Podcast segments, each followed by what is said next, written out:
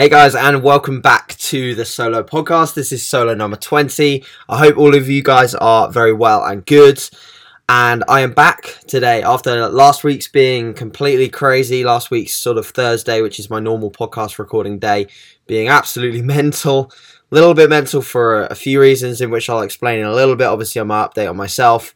But yeah, Body Power Weekend, just to cover that, was fantastic. So if any of you guys that obviously watch the podcast, listen to the podcast, or follow on the members site, follow me on Instagram, whatever, if any of you guys came up and said hi, I massively appreciate that. It was just a pleasure to see a lot of you and awesome to have chats that was just so meaningful. Like they're amazing for me in the sense that I know that what I'm putting out is taking you all further towards your goals which is just ex- exactly why I'm doing what I'm doing. These podcasts are there to help you guys. These podcasts are there to move you forwards, create better individuals, and give you more progression in whatever you're doing. So I'm super happy that that's all paying off, and yeah, fantastic. So amazing weekend, very very busy very tiring. I'm still regaining my voice back from from the weekend itself, but it was fantastic and yeah, lovely to see so many people and great to spend the the weekend on the stand at A List as well. I have to thank them as always. They're just great people and they look after me and Danny really really well. So it's just fantastic to be a part of their company. In terms of an update on me, so yeah, last week was a bit of an interesting one. So essentially, what happened was training pull on Tuesday and I felt a little off for the days leading into that session, and then after that session, I just literally just could not could not chill out. Like I couldn't come down after the session at all. Felt like my heart was just racing incredibly fast, and I couldn't for the life of me try and control my heart rate, which I usually can. Of course, your heart rate gets elevated when you train. It's normal, but I couldn't manage to relax or bring it down. And my appetite, I couldn't finish my food. I couldn't do anything. I just had to lie in bed. So I laid in bed for like an hour, and then I sort of said to Danny, I was like, "No, like this is like this is not normal. I've got to go and get this sort of checked because obviously when it's something as serious as your heart, you take it very seriously." So we, we ended up going to A and E, which I really didn't want to do. So I wait. I waited for as long as I really could until I had to go, and yeah, we went, and my heart rate was as expected elevated. It wasn't crazy, crazy high. It wasn't dangerous high. It wasn't like they had to sort of chuck me into an operating table or anything like that. Uh, it wasn't as ridiculous as people were thinking it was. It really wasn't at all. It was just you have to be precautious in these in these situations. So I had to go and get it double checked. Of course I did. So got it double checked. They ran a few tests. They ran some blood work they all came back okay, but they brought me back in for a couple of other tests the day after. So I spent the majority of Wednesday in the hospital doing checks, which was not that fun to be honest. When I already had a lot of work on, and therefore my stress levels was just continuing to climb. To be honest, because I couldn't relax about the fact that I was getting behind on work, and then I thought about getting behind on like the body power work that I had to do. Yeah, it was just a bit of a bit of a stressful period of time, which obviously didn't allow me to really recover from the actual impact on myself of being there and doing that. And you know, usually it would like take me a couple of days at least to come down off of that, but it took me a good week to start to feel normal again, which is kind of scary for me. Like I don't, I didn't like that at all.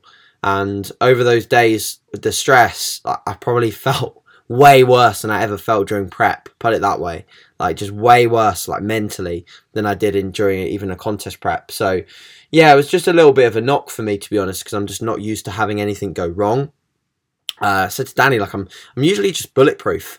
Usually just like do whatever, push to whatever amounts that I want to do, do my work, train. You know, can survive on basically like pushing my body really hard, but my body just didn't didn't want to keep up with me there were quite a few other variables that were in play that were just like not great in terms of the fact that I was dehydrated. There's also a little sunburn as well, and took pre workout, and on top of that, just like just so many things like piled up on top of each other that probably caused that issue.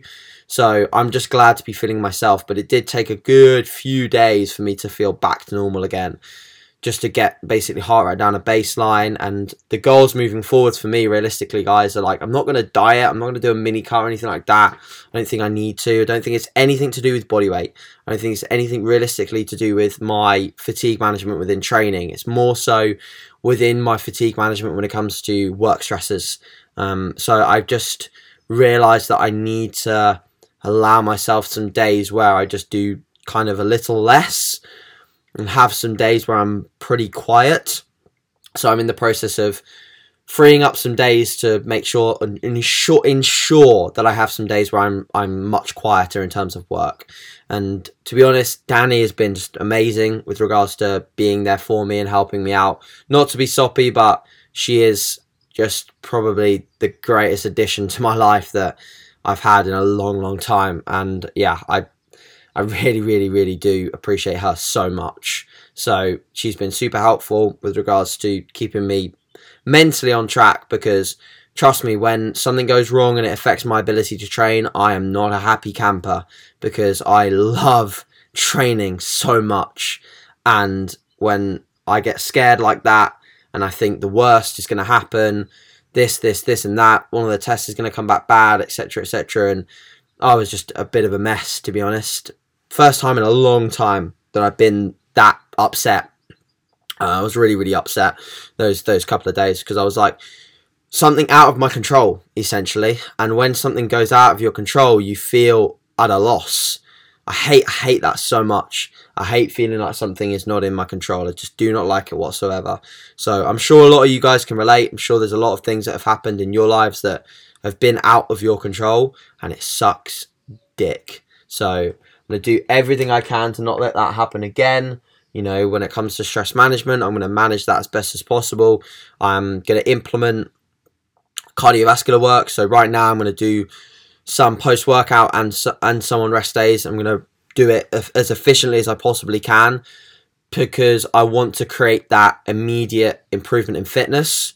So an improvement in my resting heart rate, an improvement in general fitness. I already feel a lot better adding some in already, and I've only taken it very, very easy. So it should only get better and better and better as I move forwards, which is a positive sign. And it's something that again I've learned. It's a lesson, you know. There's always something that we can take from having experiences, whether they're good or bad. Obviously, this one not being great, but at least it's an experience that can move me forwards and give me something to work on. So, yeah, anyway, that's pretty much me. Other than that, I'm back into normal training. Just really trying to be cautious when it comes to auto regulating a few things. So yesterday's leg session was pretty low volume and also leaving a few in the tank on most things and just basically easing myself in. And then by next week, I should be pretty much all back to normal. And I highly doubt that it'll happen again because I'll just manage things so much better than I have been doing. So that's that. Right, so moving into the questions. So, first question is about deciding your class. So, like, what class should you enter, and what are some of the what are some of the things that we can look for when it comes to deciding on a class? So, whether it's shape, symmetry, balance, structure, proportions, muscularity, whatever we need to decide on, how do we make that decision? So, when it comes to the classes that obviously we've got in men's classes, so we've got primarily in the natural bodybuilding scene, we have either men's physique or bodybuilding. So those are the ones I'm going to talk about. So with men's physique, it's it's a given, like whether you're got a men's physique physique or not. Your determining factors of this are, in my opinion, your waist to shoulder to shoulder ratio. Like if you've got fantastic width to both like either side to your so delt to delt, that width that capacity between or those eh, that area surface area between your delt to delt doesn't necessarily this is the thing this is why i'm trying to explain it a bit of a different way doesn't mean you have huge delts. It just means that that genetically from a structure element the width at top is there. That's the main thing that you want. So you want that width up top and you also want that very, very small waist. So you're creating crazy tapers. So when you hit that side pose, for anyone on the video, you're just seeing me hit an MPD pose for the first time in my life. But yeah, so when you hit that side pose, you've got that really, really cool taper. Another thing is the cleanness of your abdominals in your midsection. I know it sounds like a weird word, cleanness, but it is a real thing. So how well structured are your abdominals. Some of the best MPD athletes have very, very lovely, symmetrical, blocky abs. These are, again, unfortunately, very genetically determined. Finally, you are, unfortunately so, marked on your face. So right now, I'd be placing dead fucking last in a men's physique show with the way I'm looking. So I, I would also place not so highly when I'm lean because I look like 10 years old. I do think I look a little bit better, a little bit more attractive when I'm lean, but nevertheless, I don't think it would be the class for me in terms of number one, I'd have shit abs for the side poses because, like most people, I have a slightly uh, my rib cage is not directly central. Well, it is because it has to be, but it, it's in terms of where one rib cage or one part of my rib cage sticks out. So I have this side here. It's why I don't hit an abs and thigh on this side. I hit it on this side because my midsection is a lot cleaner on this side. So I'd only be able to hit like MPD shots on one side, which doesn't work. You need to be symmetrical, very balanced, very proportional very aesthetically looking as well. I think that favours things. My client Connor, he's probably listening to this. He's a lovely looking kid. No homo. He's a lovely looking kid and he suits the class down to the ground, in my opinion. When he's older, if he doesn't want to do bodybuilding, he will make an amazing men's physique athlete. Just needs more muscle in the in the upper body and more density when he diets down. But he'll do amazing because of the way that he looks, which is, you know, a benefit. It's a good thing.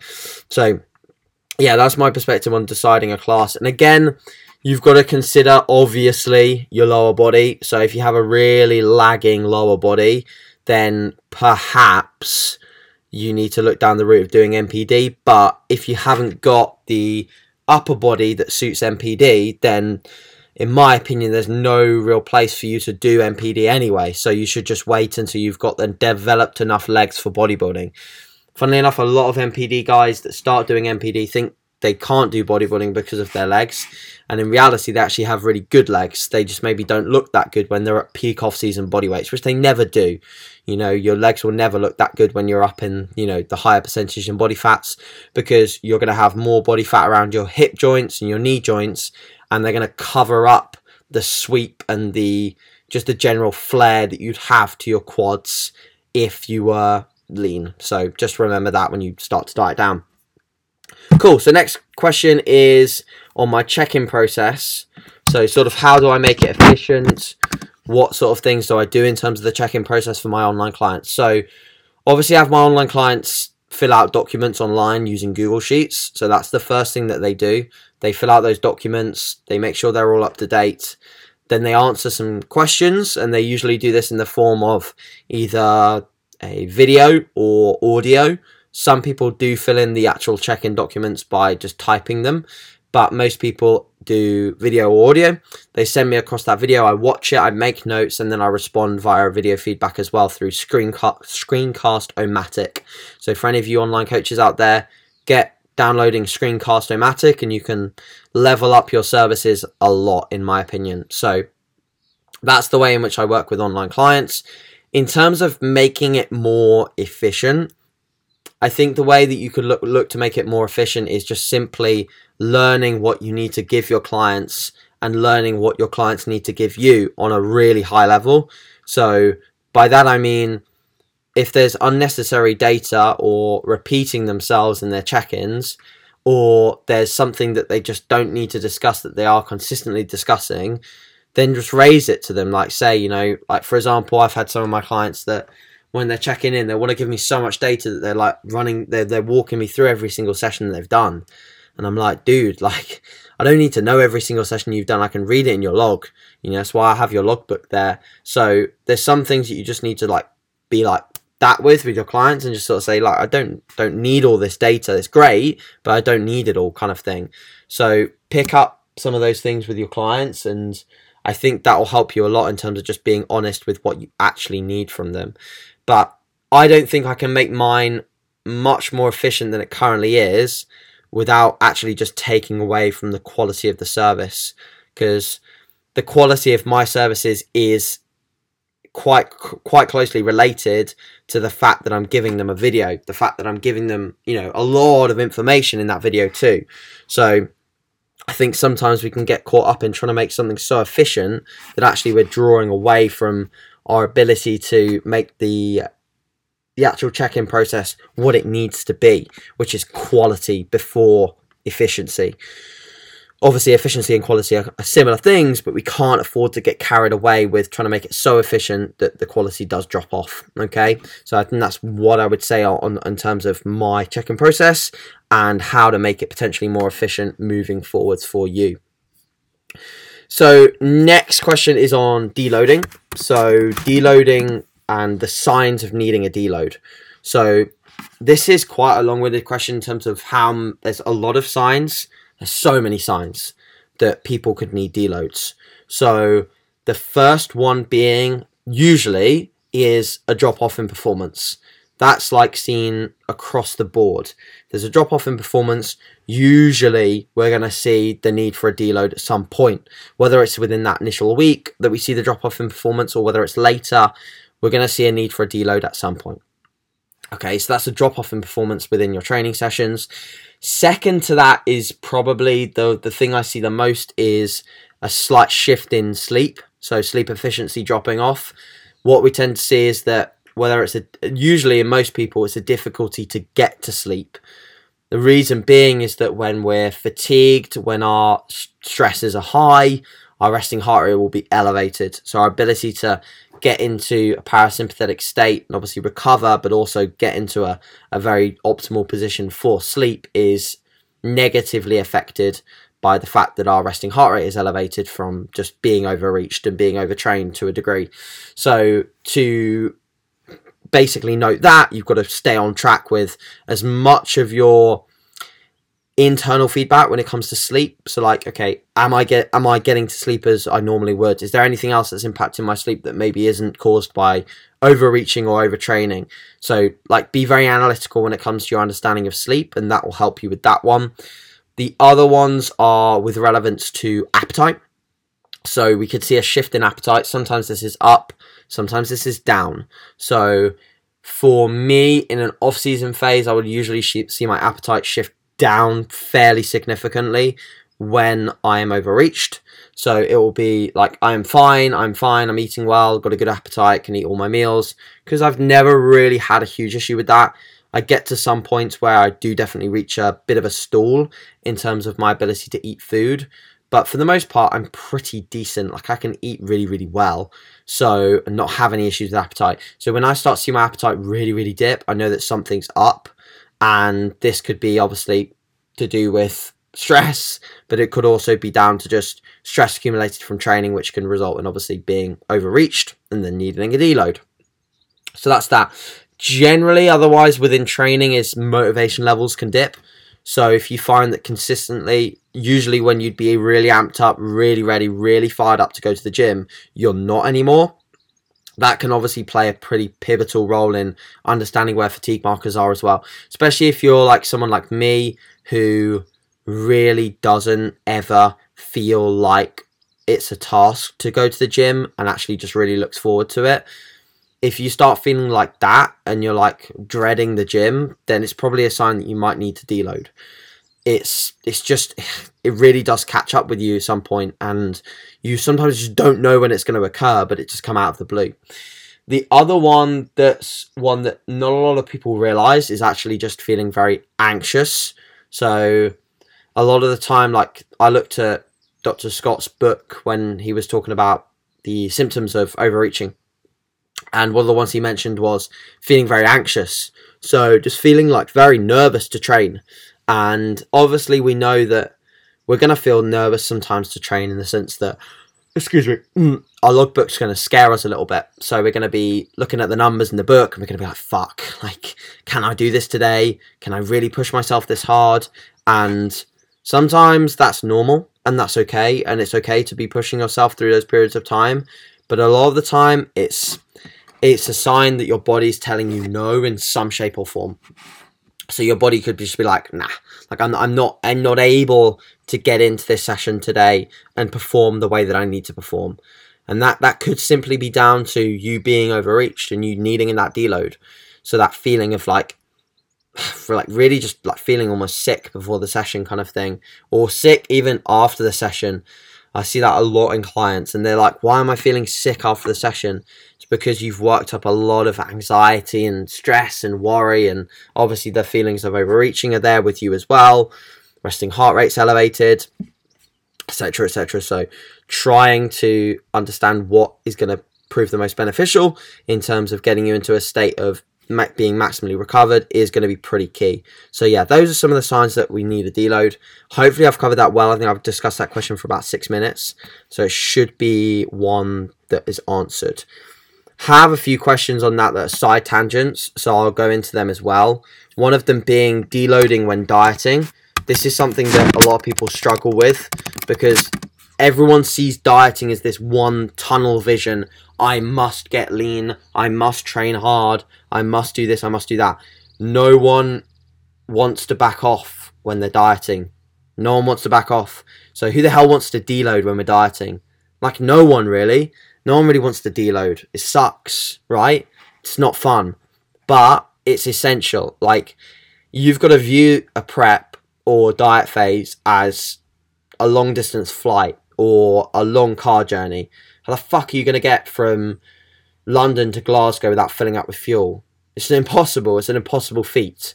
So you got to look at taking your body from London to Glasgow in an, in an analogy form, and you got to fill up with fuel. So whether that's diet breaks, whether that's refeeds, whether that's deloads, reducing the fatigue that you're going to accumulate from going from London to Glasgow with your body is absolutely key. Otherwise, you will not get there. Bottom line, like you will get there obviously without doing doing deloads when you're dieting, but you'll get there in a lot worse of fashion than you would if you implemented deloads. So deloads when dieting, definitely do them. In terms of whether I take days off or train, I think I've covered this before, but personally, I would train just because I think your sanity will be improved by training because a lot of the time people can't just sit at home when they're dieting they find it really really difficult to sit at home so for me i would say that i would train i would reduce your intensity down. I would reduce your volume down. So one working set off each exercise and reduce your intensity also and see what that effect does. But most of the time you'll see a positive effect with that. I think that you'll see a big pretty significant reduction in fatigue, and you'll see your ability to train throughout the rest of your mesocycles leading up into the show with a lot more efficiency. It's just it's frustrating because you don't want to do it. I know you don't want to do it. You know, if you're listening to this and you're dieting down, the last thing you want to do is be able to like take a deload.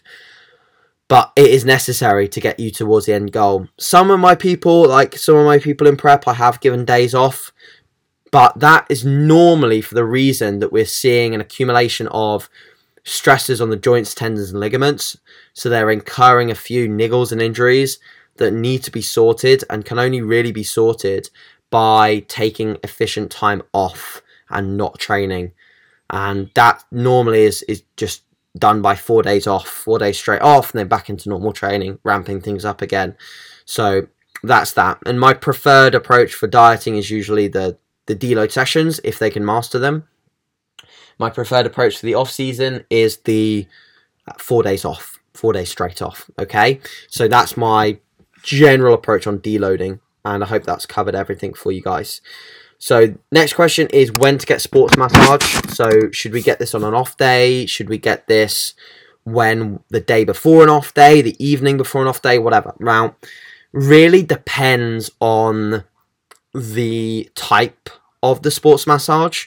So if we're looking at a sports massage that's going to be pretty invasive and it's going to cause a lot of soreness, then I would say it's almost pivotal to get that done as far away from the next training window as possible. For most bodybuilders that are just getting sports massage to keep on top of things, I think it would be silly for you to get sports massage and get someone to dig into you and kill you because all you're doing there is creating another recovery bout. And trust me, I've seen plenty, well, not plenty, but I've seen a good few sports massage therapists, and a good few of them have done very minimal work and probably done their job. And a good few of them have done a fuckload of work and buried me and like made me so sore, made me more sore than I would be from a generic training session. Like they've dug in so much, so deep that I can't recover from it, and it and it really does ruin me for a good few days. Like I can't get in, and even if they work, so if they work on my scap, for example, on my scapula, like I can't grip anything for a pull, so I can't RDL properly. Then I can't press properly because your scapula and your scap your ability to retract your scapula is a pivotal point in most pressing movements. And then outside of that, I can't really train lower body properly because anything resting on my shoulders then again leads into my scapula. So I can't really back squat and I can't really hack because it really hurts and it places pressure on the wrong areas, which is trying to recover. So I'd be really cautious when it comes to who you select and just making sure that you pick someone that's going to do their job well, do their job efficiently, and not fuck you up. Because yeah you can get quite easily fucked up by a sports massage. So yeah just be just be cautious of that. All right? So next question is on an inguinal hernia. So i'm pretty sure that's how you say it inguinal. So unfortunately dude to answer your question you're going to have to consult with your doctor on that one. I can't really give much advice apart from listening to your doctor heavily.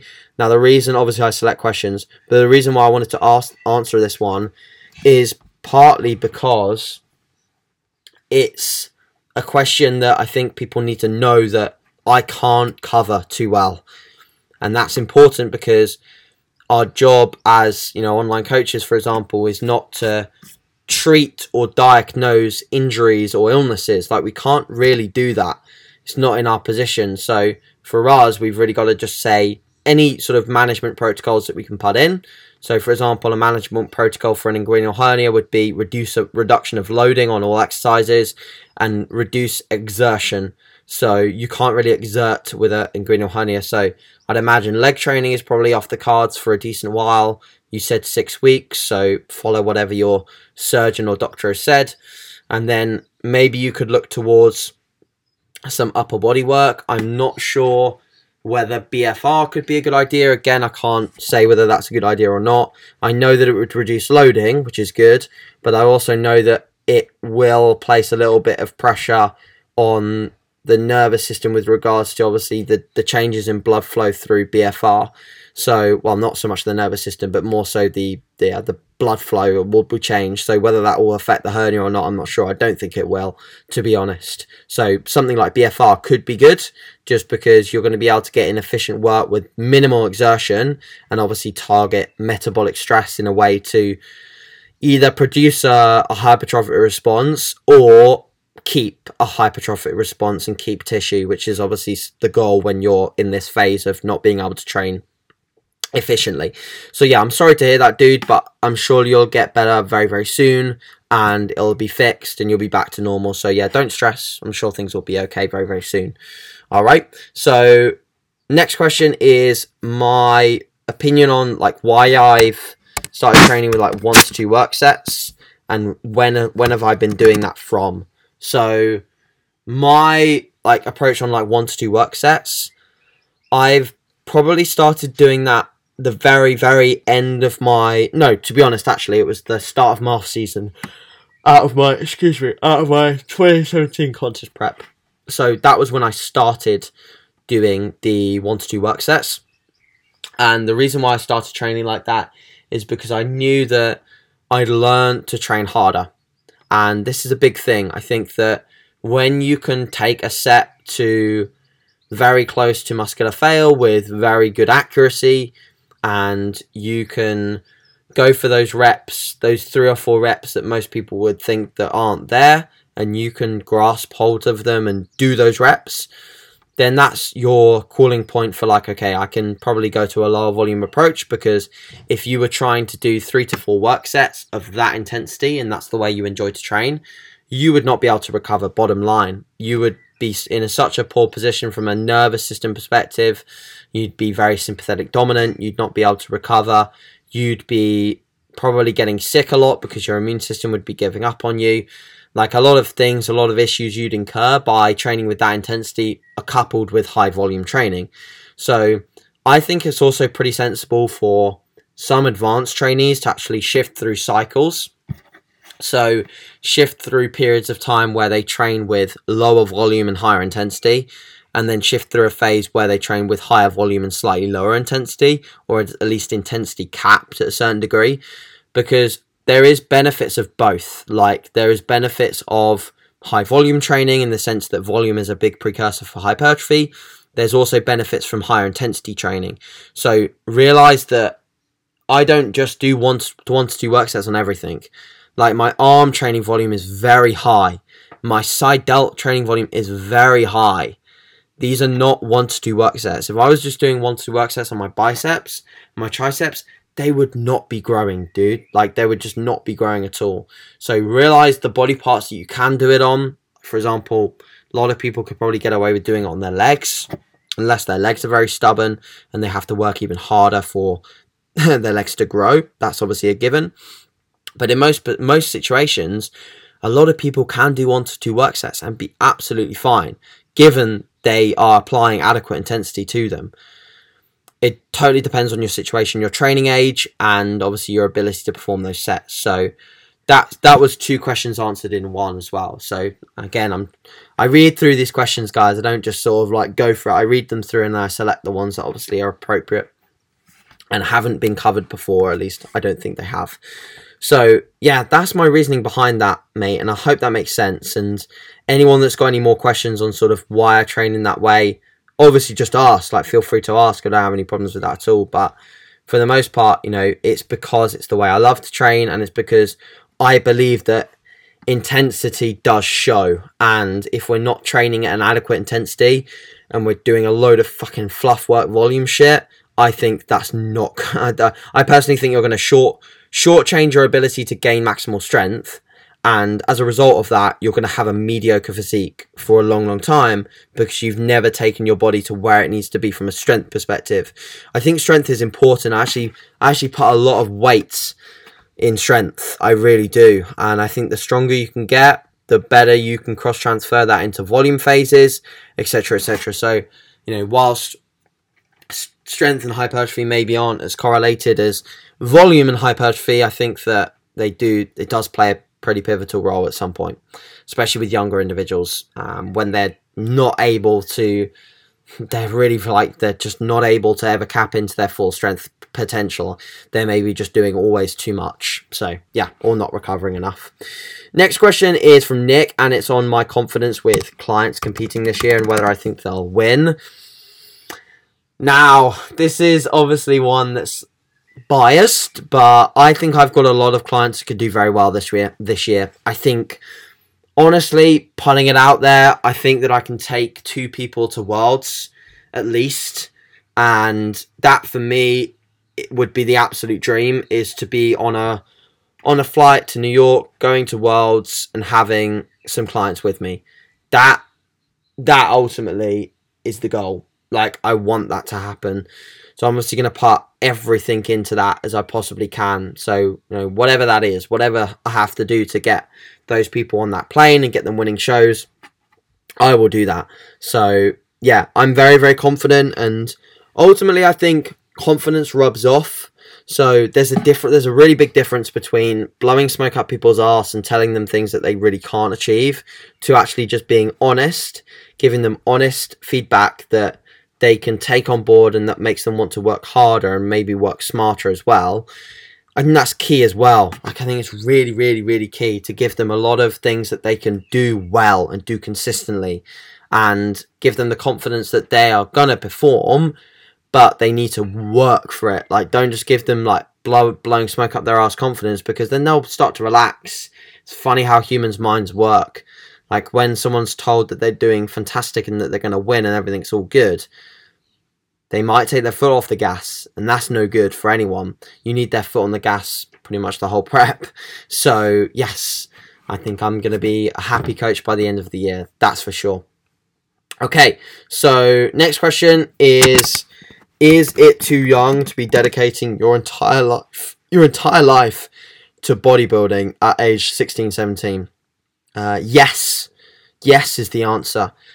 Why is that my answer? Especially coming from someone who's been in this for a while, like from a very young age. My answer to that is pretty simple in the sense that when you're 16, 17, there's a lot going on in your life that you won't ever be able to enjoy again when you're 20 plus. Well, maybe when you're 20 plus, especially if you go to uni, but when you're 16, 17, like, there's loads of cool things going on at school, within education, within your life that, like, you can have a really, really good time with. And you can't really enjoy all of that as much as you usually would when you've dedicated your entire life to eating out of Tupperware and training consistently every single day. Obviously, like, you know, you can be dedicated and you can have a lot of fun, but don't let that detract from your ability to enjoy those years when you're when you're younger. Like, you know, go out, enjoy some time with friends, enjoy like a pizza or something. right? Because when you start tracking your nutrition, you, you no longer see a pizza as an enjoyable thing with friends and family. You see it as an 800 calorie meal. And that sucks. Like, that sucks. I would have probably always missed out on things like that if I'd been so clued up on calories when I was 16, 17. When I was 16, 17, I just had fun. You know, I didn't care if there was 800 calories in a pizza. I just ate it with my friends because I wanted it. And Think that's really, really important to spend a lot of time with good people when you're young and have a lot of fun because you don't get to really relive that 16, 17 period. Especially like you know, when you're not really supposed to drink alcohol and things like that. Like that's fun. I miss I miss some of that to be fair. Was I had a lot of fun nights out when I was younger. And I wouldn't change that for the world. I wouldn't change to be honest, I wouldn't change that for a, a year of consistent bodybuilding training. There's plenty of time for you to fit in body bodybuilding training.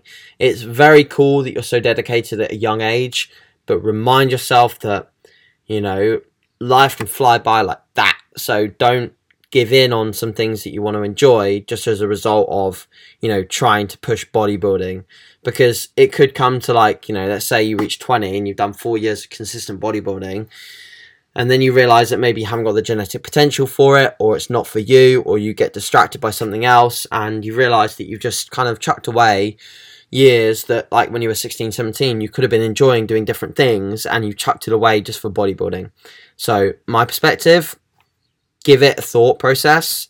Really think about whether you're doing the best thing for you. Um, and yeah, just don't don't don't don't put too much pressure on yourself to make a decision on that front. And don't just take this as advice from me. You know, someone who's enjoyed the years when he was 16, 17. After that, I don't hadn't didn't have any regrets. Just sort of going more all in on bodybuilding because obviously it brought me to where I am today. It brought me to like the business that I have. It pro- it almost definitely brought me to the relationship that I have, and it's done a whole lot of good for me in terms of my mental health, everything. Like so, so bodybuilding is just huge, huge, huge for me. So it's not a case of chucking it out. Do not chuck it out. No way. no way. But think about whether it's important for you to do other things as well whilst you're that age. All right. So, good books to read is the next question. So I read quite a few books when I was coming up as a PT, and I got advised by a guy that was mentoring me at the time to read some of these books. And one of them was How to Make Friends and Influence People. And oh, it's How to Win Friends. No, it's How to Make Friends and Influence People.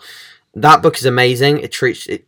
It really shows you how to treat people and how, from the outside looking in, treating people in a certain way will pay off so I would read that book. I would also read the Four Hour Work Week. I think that's really really good in terms of time efficiency and management. Not that I work four hours a four hours a day. Jesus, no way. Or four, four hours a week. I definitely don't do that. I don't wish I could either. I love working the amount that I work. It's why that when I have to manage my stress and do less, I'm like, no. But it's uh, but it's important, like I said. So yes, those two books are really good in terms of just general reading. Other books, Jab, Jab, Jab, Right Hook by Gary Vaynerchuk. Any of Gary's work is fantastic. His book, Jab, Jab, Jab, Right Hook, is very good on how to manage social media. It's probably some of the things are a little bit outdated now because he's released a few new books.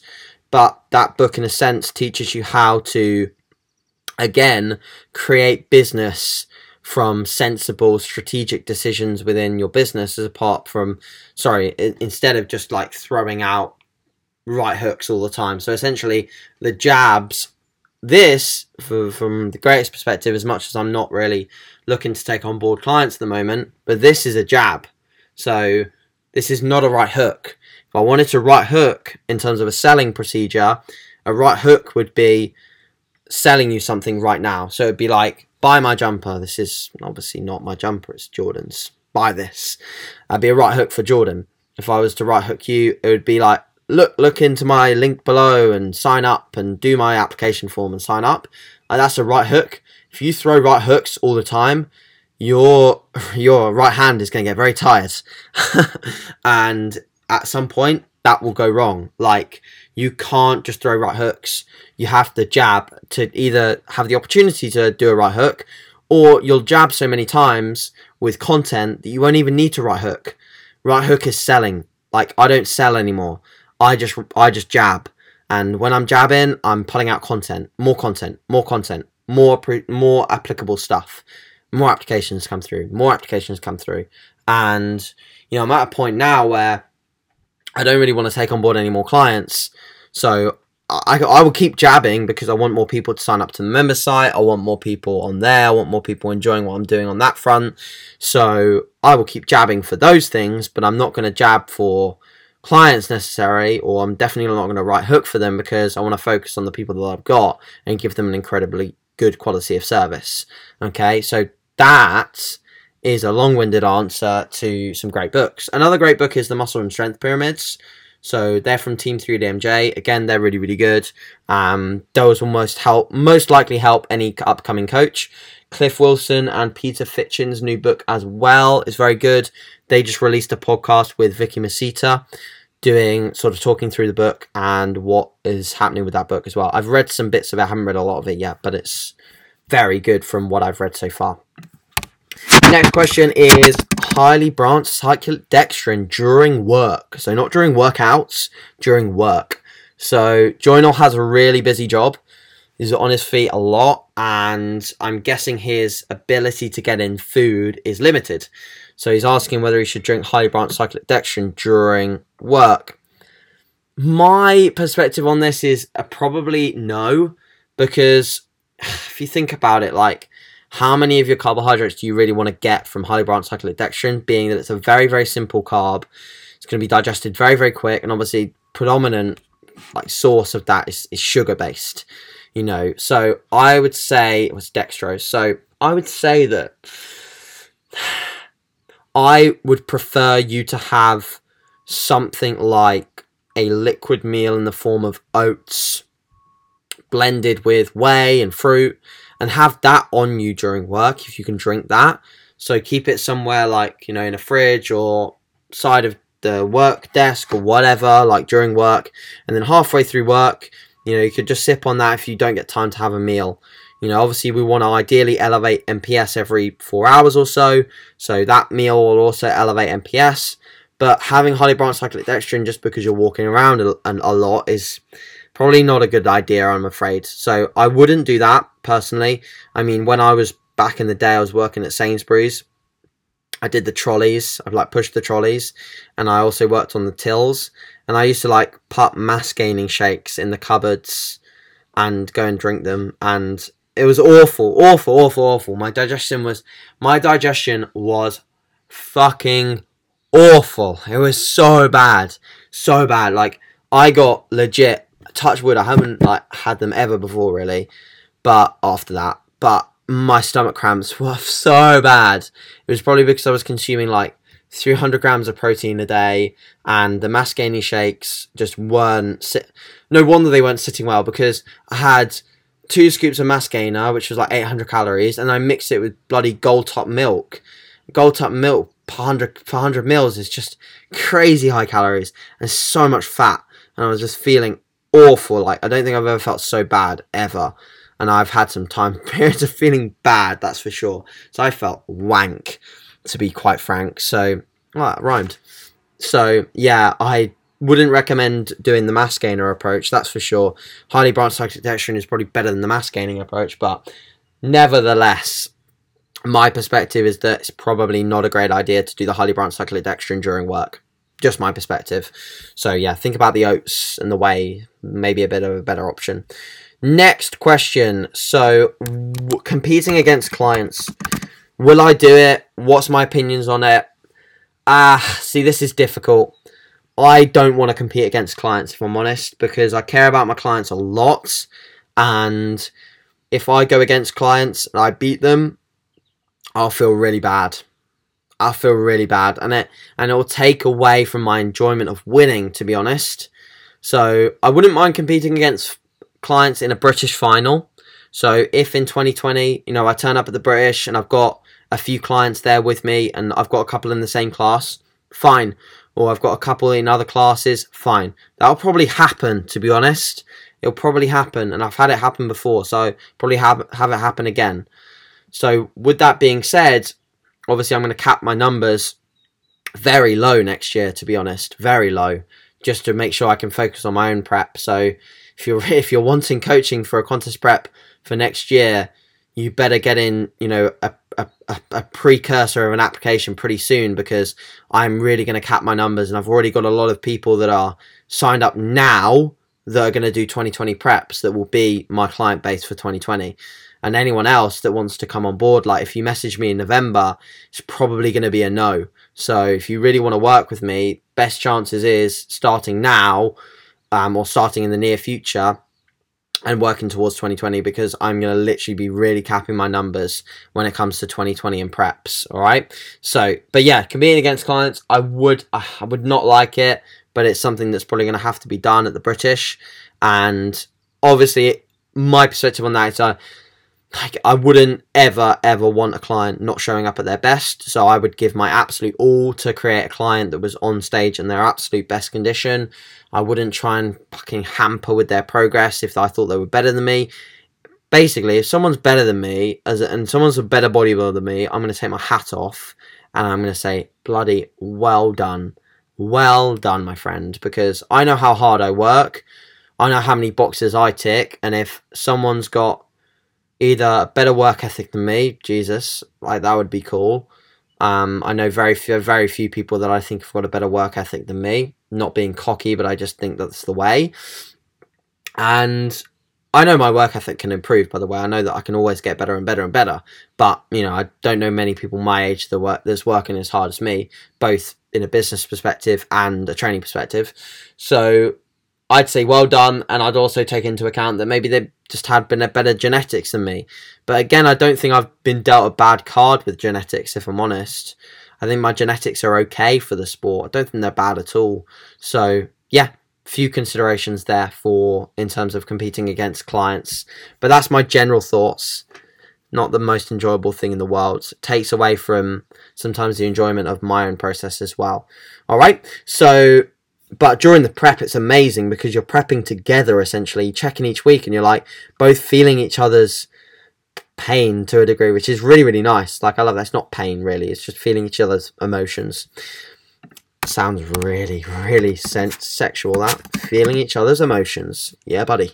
So 4810 we have 4810 so boosting appetite during gaining Thanks for the question again, bud. So always listening in. I really appreciate it, Carl. So I would say that the best thing that I've found is stress reduction. So if we can manage our stress, I think our appetite can stay really, really good. So I've noticed a direct correlation with stressful periods of time. Every single time, if stress is high, my appetite rock bottom, rock bottom, like really, really struggling to eat food. Um, so what I would say to, for you, mate, is manage your stress and your sleep as much as possible. So get really, really, really efficient sleep. Get in bed at a nice time, wake at a nice time, get sunlight exposure in the morning, etc., etc. Do all your things to manage stress, and your appetite should follow. Outside of that, keeping in some CV work, I think, is pretty integral. Again, so we can influence things like resting heart rate. We can keep our cardiovascular system working in an effective manner, and then if we keep our, our, our HR in a good position, we can then influence appetite because we know how much appetite is relevant to our nervous system And if we can spend more time in the parasympathetic branch of the autonomic nervous system, we can spend more time with an adequate ad- adequate appetite. We know that being in the sympathetic branch of the autonomic nervous system, we're going to spend more time in a stressed out situation or stressed out space, and our then ability to eat our food is compromised, and also digest our food is compromised. So that's my sort of cliff notes on boosting appetite it really is a case of appropriate stress management, some CV work, really good food options as well. So, not eating like tons of high volume foods, eating foods that really sit well with you, they digest well. And I think that's probably the best thing that you can possibly do in terms of affecting positively affecting appetite. Yes, that's pretty much it for that one. Not rambled too much on that one, Carl. So yeah, hope hopefully I answered your question diet breaks. So I don't think I have discussed this before, but sorry, sorry if I have. So diet breaks are for me a one to two week period at maintenance or slightly above maintenance perceived obviously we can never like exactly predict maintenance but i'm pretty good at it in terms of where i take calories the increase of calories in a diet break come from carbohydrates. We keep fats normally baseline normal diet numbers and we keep protein normal diet numbers usually. I normally just increase carbs. We don't usually see a change in cardio or steps. I usually keep them both the same. Sometimes i drop them a little bit depending on how, how, how high they are but usually i would just raise food reason being is food especially carbohydrates is probably one of the most effective tools in terms of removing diet fatigue so the goal with the diet break is to remove diet fatigue. So that in turns answers the question as to when we should do one when diet fatigue is pretty high. So usually anywhere between 10 and 12 weeks of being in a deficit. If someone's got the time for a diet break, I'll put one in. If someone has not got the time for a diet break, they're not doing one. Simple as.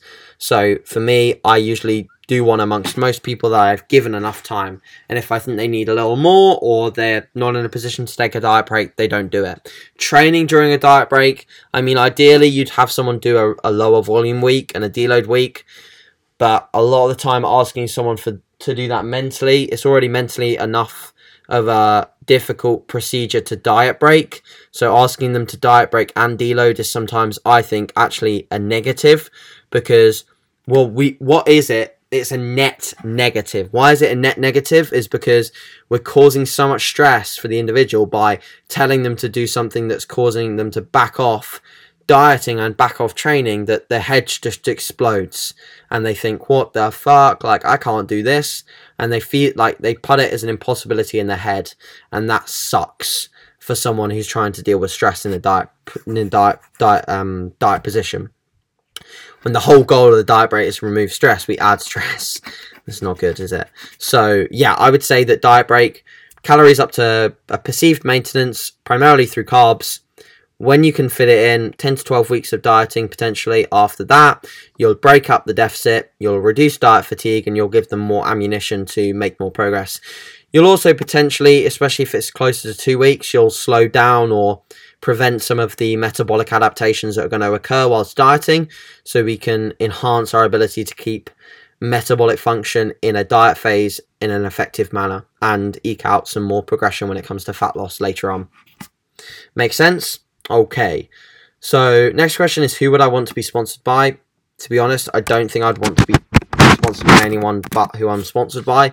The reason being is that they look after me very, very well if I had to be sponsored by someone else, it would be a brand and a product or a business or a person that I absolutely fucking love and that I believe in a lot.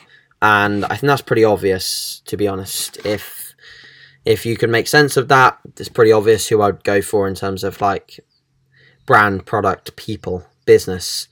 I'd support something that I believe in. I'd support something that suits me and matches me as a personality, and that's pretty key. You wouldn't get someone who doesn't match with a business to partner up with them. It just doesn't make sense. It would have to fit well, and I know a few things that would fit well with me personally. So, whether or not that happens in the future, maybe it does. I know that I spoke to one of the Vibram people at the weekend, and we were speaking about potential partnership in the future. Don't know whether that will happen. God knows. Maybe shouldn't even say anything about it, but fuck it, YOLO if you wear Vibrams, maybe we should start a poll for me to be sponsored by them. But I've already bought through uh, yeah, two pairs of those shoes. So don't know what I'll do with any more free pairs. Just it would just primarily be to help you guys if I got a sponsorship. Um, so it'd be to like give you a discount code. But a few big influencers have bought them already. So damn it, damn it, damn it, damn it. Should have gotten this beforehand. But yeah, I know TM has bought some. I know Bridgie Bridgman has bought some as well. So bloody hell, everyone's getting them now. The Vibram hype. So uh, I know Luke Muscle Mentor's got some as well. He, he, he fell for them. He fell fell right into the bucket of the Vibrams. So yeah, I know that everyone's getting on them. Everyone's going to be getting odd looks whilst they're walking down the street, which is fantastic. So yeah, I love them for cardio as well. Love them for walking. They just feel so good. So George, I'm going to take your question, dude. This might be the last question, but actually, I'm going to answer one more after this. So, yeah, George's question is unique tips for first time competitors.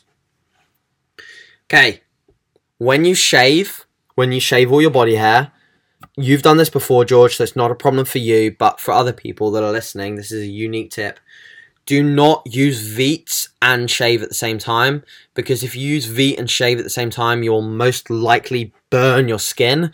So I burnt my first ever show, I burnt my underarms.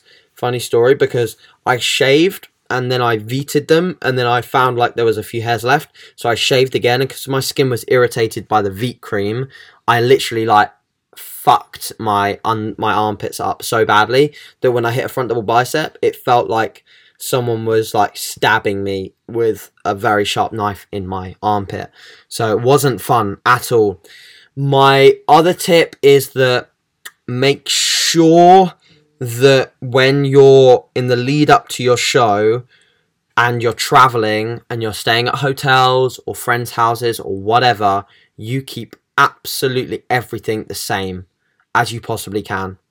So, with that, I mean, keeping your cups that you drink water out of the same. Keeping your meals that you have at the same times the same. Like do not change anything. The biggest mistake that i see is people go and they travel and they change something. They do something different. They manipulate a variable that they're not imagining to manipulate and it fucks things up. So like you know last time i was prepping people last year and peaking people I remember a client of mine called James Hilton.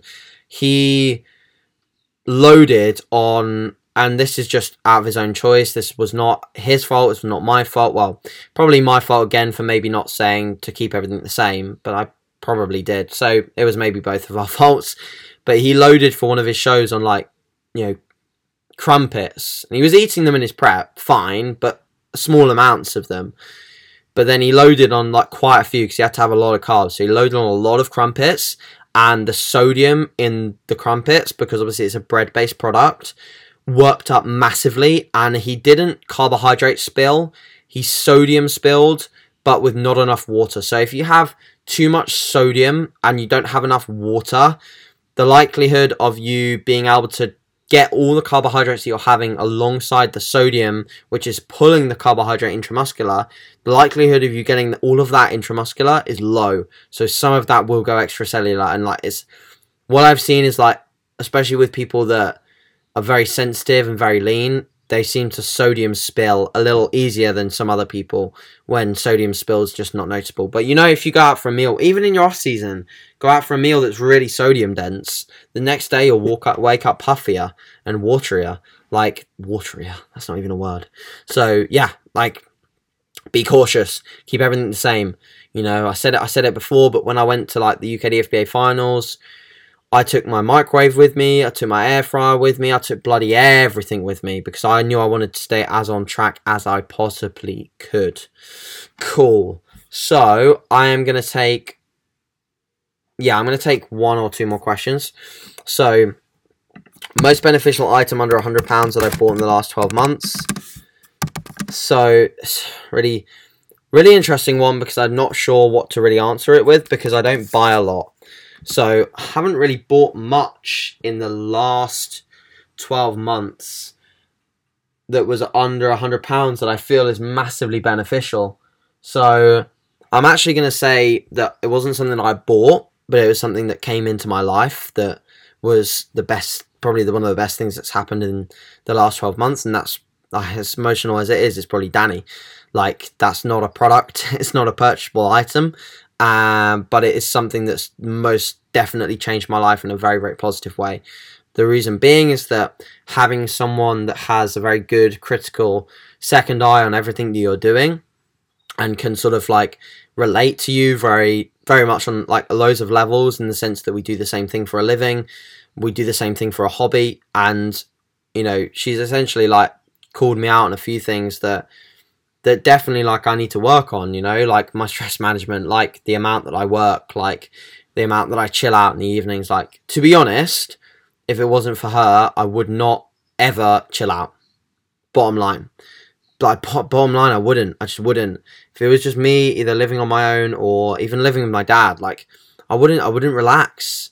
I just wouldn't relax and me, me, me and Jack were having a conversation about this after BodyPower he just he just messaged me and said you know voice noted me and said like i'm, I'm just screwed man i'm just like so tired so so tired and i, was like well yeah i'm the same man but you know remember how important it is to you know back off and sometimes take some time off and sometimes have those days where you're quieter. And you know jack is good at that. You know he does have some days where he's a bit quieter with check-ins and things like that, which is good. But it's so easy, and I can, you know, as I'm watching him grow, I can see it starting to get to basically where I was at and where I don't want to be again, where I'm not taking any days off ever, and I'm not like every day is a check-in day kind of thing, which I love, but at the same time, it becomes very, very difficult. Very, very difficult at some points. So I need to make more of those days where you know Danny's called me out on it and said, you know, you need to sometimes have those days where, you know, you're either doing like small things like programming or you have a day for the podcast, you know, things like that. I, I used to have these, you know, when I was doing a little less. So this is not to say that like, you know, from, from a numbers perspective, I'm definitely not up there with some of the best, some of the top UK coaches, to be honest. But that's because my service is, you know, to give you an example, like when you check in with me, my client videos, are anywhere between 10 and 15 minutes long. So I have to watch a 10 and 15 minute update video. I have to look through their sheets. I have to look through their training protocols. Then I reply with a 10 to 15 minute feedback video. So every client check in takes about takes me about 45 to 50 minutes. Bottom line. Now I know people that check in with just a very very short update and I could probably do I could probably do double the amount of clients I have right now if I did that sort of very short update process. Uh, but I again I know people that handle more numbers than me that are doing a similar similar service, and my my my my head just shakes. I'm like, how do you even do that? How how do you even operate? How do you even like control your nervous system with that? Like I'd just be wrecked. So the more people that I speak to that you know are doing well in the industry and managing things, I think it comes down to you know realistically definitely putting a cap on your services, which I do, and I have done now, and I will enforce that and not getting carried away with the excitement of being able to coach every single person on the planet. Because it's not possible unfortunately. It really isn't. And instead like what i'm doing now is if people apply they're told there is maybe some degree of waiting they're either if there's an opportunity or a space opens up someone's leave leaves my services then a spot opens up i respond to the application they come into the process and we get going um, and obviously, if they're not if they're not ready, then we don't do that, and you know we don't move forwards, and I take on board someone else, and that's realistically the way that I work. But yeah, I've rambled on this for a little bit of a time period now, but that's essentially the best thing. The really best thing is is definitely having someone in my life that that can tell me when to to back off, because obviously, like my mum used to say it. My mum used to say it to me like, you know, you never have a day off, AJ, and I always used to say, it, but I love it, I love it, I love it. Uh, that's what I was like for years, years, years, years, years. I'm still like it. Still like it now. Still like it now. Still like it now. Just it's difficult, very, very difficult when you love something so much. You want to do so much of it, and you don't realize that you're, you know, sometimes you're giving yourself too much shit to handle, and it gets on top of you before you know it. So, yeah, guys, remember that. That's the biggest take home from this week's episode. Is like Remember that we can love things, we can be passionate about things, but don't let it take away from putting you first a lot of the time. If that means saying no to some people, that means backing down on some things, has to be done. You know, don't just be a yes man all the time or a yes girl. Be be sometimes a no person. Have to be a no person sometimes. Okay, So I'm to leave this episode here and I hope everyone's all good. Hope you're all well. And as always, please do share this on your story if you've listened. Take a screenshot if you've listened on YouTube. As always on YouTube, I think the last one got very close to a thousand, thousand, thousand views. Yeah, but not a thousand likes. A hundred likes. So if I can get a hundred likes, the thing is, it gets a thousand views please can I get a, th- a thousand likes? but can I get a hundred likes? If I could get a hundred likes, that'd be made me very happy. And uh, yeah, if you're watching on YouTube, you can see the the pig in the background, like down here. There it is. That me and Danny bought from the service station the other day. So yeah, there's, there's a pig there. Anyway, right, I'm gonna leave this here, guys. Hope you're all good. Any questions off the back of these questions, please let me know. As always, really appreciate the support on these, and I will be chatting to you guys next week. All right. See you in a bit.